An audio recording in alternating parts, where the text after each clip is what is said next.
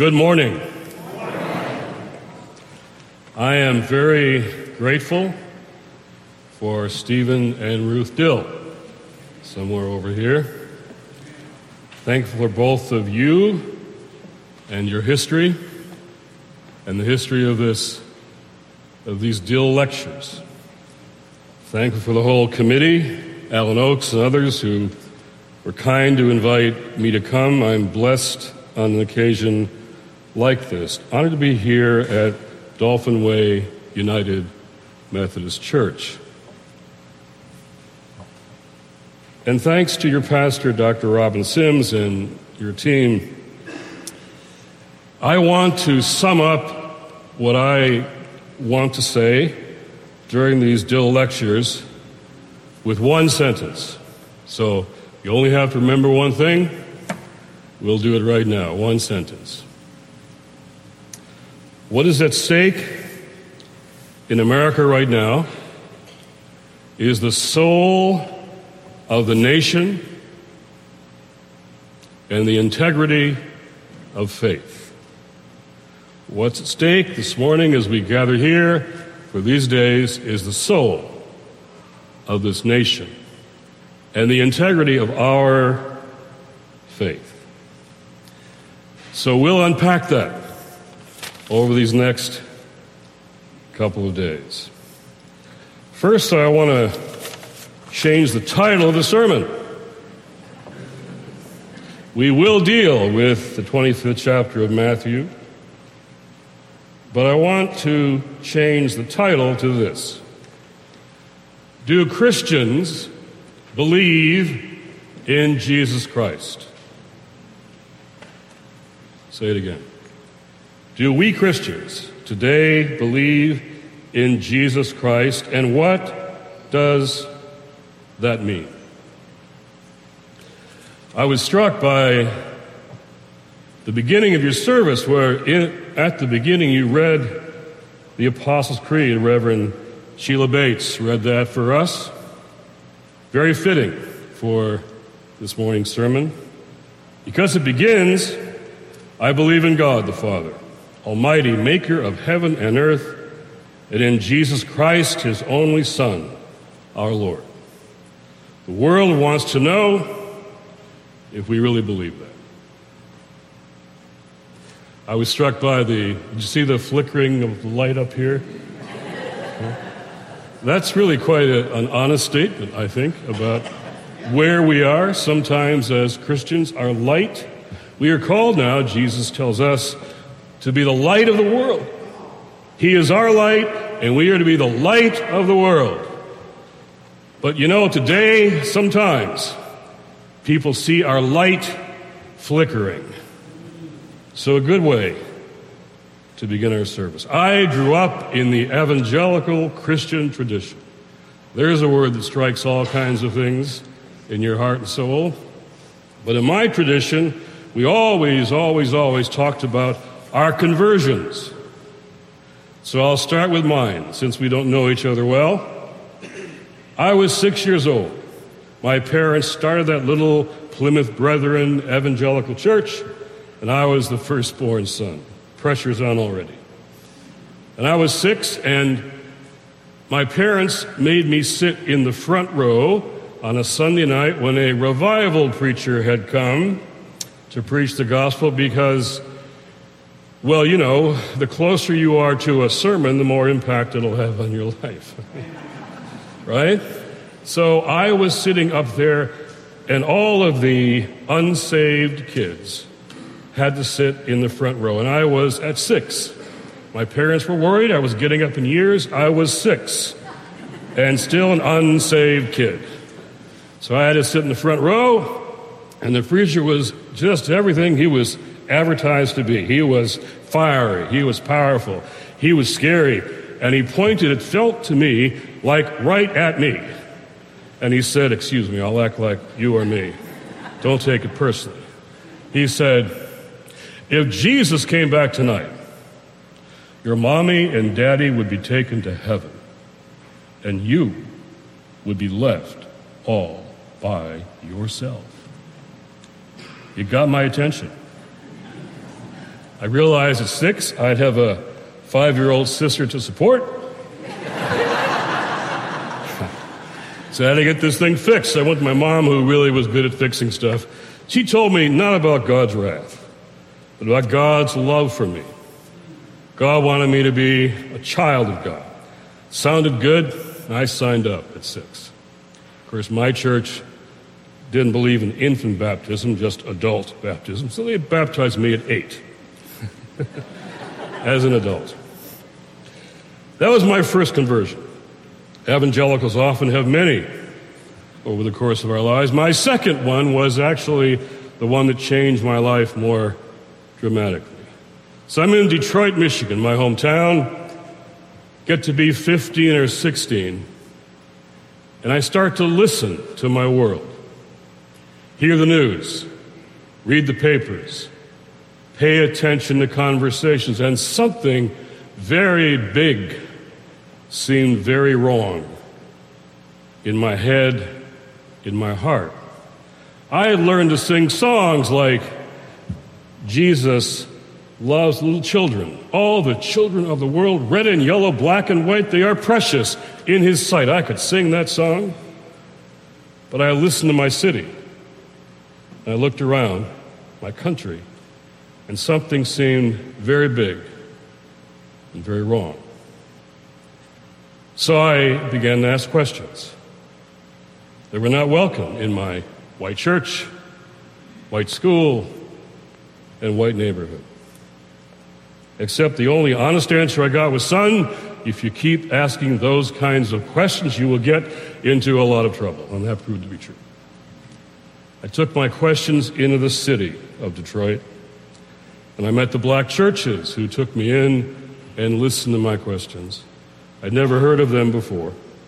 I took jobs alongside young men, same age as me. I'm making money for college, and they're supporting their families. And the more I worked alongside them and listened to them, I realized that we had both, we'd all been raised in Detroit, but we had grown up in different countries. I came home with my new answers to the questions that I hadn't heard answered before. By the way, let me just say to young, young people trust your questions, follow them to wherever they lead you. It's our pilgrimage of faith finally helps to understand what it means to follow Jesus. So, an elder one night took me aside. He knew I had to be straightened out, and so he took me aside and he said, Jim, you have to understand Christianity has nothing to do with racism. That's political, he said. Our faith is personal. That's political. Our faith is personal. So here I am, a 15 year old kid, and the thing that is really tearing me up and really deeply confusing me has nothing to do with my faith, he said. So I said, I then want nothing to do with it either. And I left. My second conversion took me out of the churches. I didn't have words back then for this moment with the elder, but, but I did later, and these words would be these God is personal. This God knows everything about every one of us in this beautiful church and wants a relationship with us anyway. God is personal, but never private never private. There is no private faith. There is a personal faith that must become public in our lives, our communities, our city, our nation, and our world. So I left my church, and they were, I'll be honest, happy to see me go. And I joined the student movements of my time and I'm, uh, I recall a, a beautiful, funny piece of graffiti on the Lower East Side of New York. Some of you might have heard the name Dorothy Day, this wonderful Catholic woman who began the Catholic worker movement now is being thought to be perhaps one of the next saints. She was an elder for me when I was just starting and had come back to my faith, and she was just going out as I was coming in. But there was this building next to her Catholic worker house, Lower East Side. It had this graffiti up there, and it talked about a question a reporter asked Mahatma Gandhi. And it said this Reporter, Mr. Gandhi, what do you think of Western civilization? Gandhi, I think it would be a good idea. so I often wonder myself today what many young people of many faiths, or many even no religion at all, would be their question. I think it might be something like this Reporter, what do you think of Christians as followers of Jesus? Millennial, I think that would be a really good idea for them to try. Luke says in his gospel, sixth chapter, you can't keep invoking Jesus while ignoring what he actually says. Why do you call me Lord, Lord? says Luke. Why do you call me Lord, Lord, and do not do the things I tell you to do? Well, we accept this and we look the other way from that and we don't stand up to these things, but you are my personal Lord and Savior. Why do you call me Lord, Lord? And do not the things that I say. So, in those movements that I was in as a young man, I learned that I wanted to change the world. I, I, I just, in movements fighting a war, poverty, and racism, I felt this is what I'm supposed to do. But I, I didn't have an adequate foundation for any of that, really. And I actually didn't like the direction that some were going in. I didn't find uh, Che Guevara, Ho Chi Minh, and Karl Marx compelling. so while I'd been kicked out of my church, I could never quite get shed of Jesus. And so after we had the big student strike in 1970 and shut down all universities, I decided to go back and look one more time at Jesus. And the text we have today became my conversion text. This text brought me back to Jesus Christ. It's a text that could, I believe, overcome all of our terrible polarizations. We live in such a polarized nation. We are a tribal nation. I live in Washington, D.C., and whenever I, I uh, come out, and I'm going to be in Mobile and Milwaukee and Akron, Ohio in the next week. And I often have people say, Thank you for flying down and not just flying over. we have polarized different worlds in our nation. I believe that this text, what Jesus said, could help us. This is, I believe, the text that changed my life, is Jesus' final test of discipleship. It was the last teaching he gave before going into the city in Jerusalem to be crucified, killed, and rise again. This was a judgmental text, as you heard. Tough words there. Jesus is known not to be so judgmental. But on this one, he, he really kind of is. And the best commentary, I've read all the commentaries on this text. The best one comes from a woman named Mary Glover from the neighborhood we began in Washington, D.C. And we had this um, food line every Saturday morning this is 20 blocks from the White House, and there's so many people hungry who need a bag of groceries. We just began to pass out bags of groceries. Very simple, not very dramatic or transformational. We just Saturday morning but passed out these food that we found for people.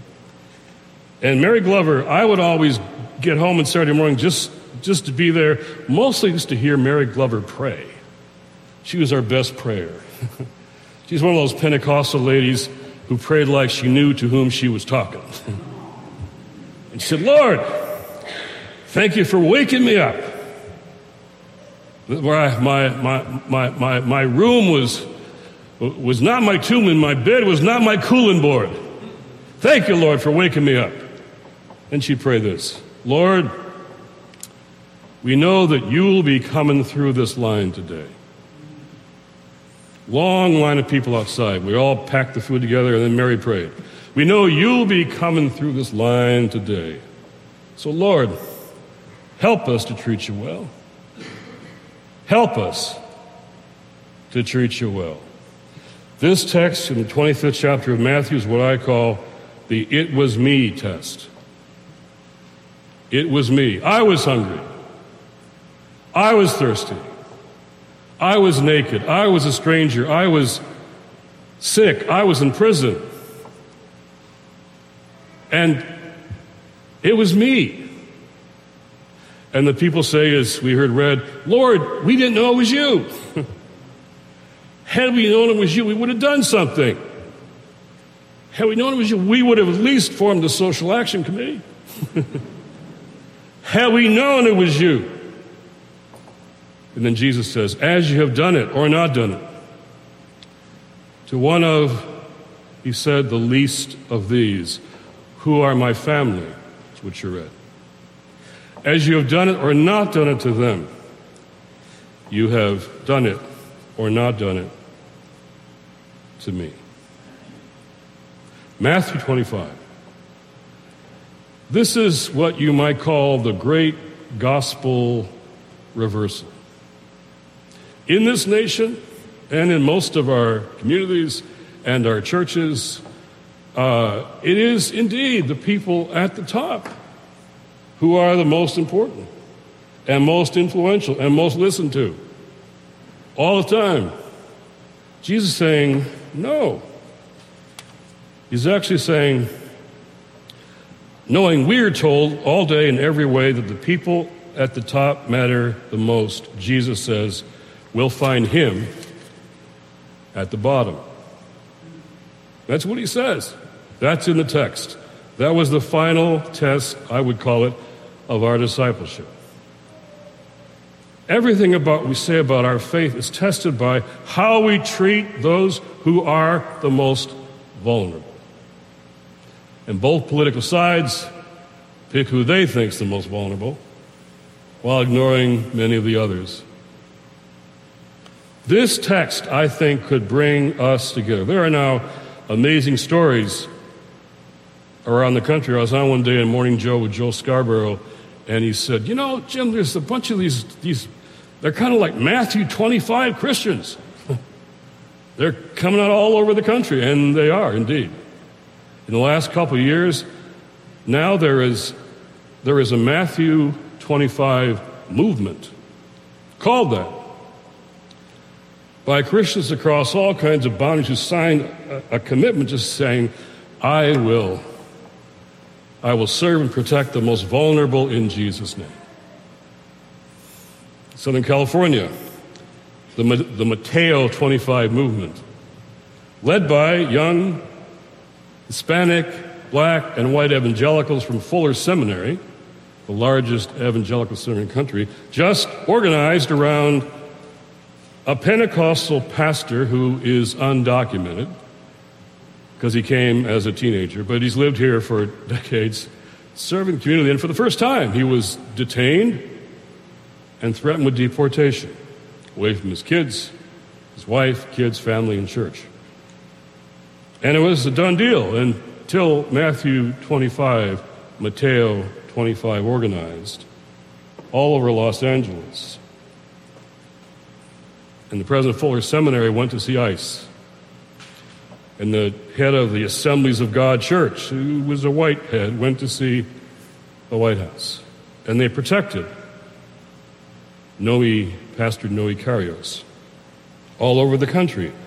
People citing a text, not a political ideology, are acting to protect the most vulnerable. It's becoming a movement. Matthew 25 was a text becoming a movement as people apply Matthew 25.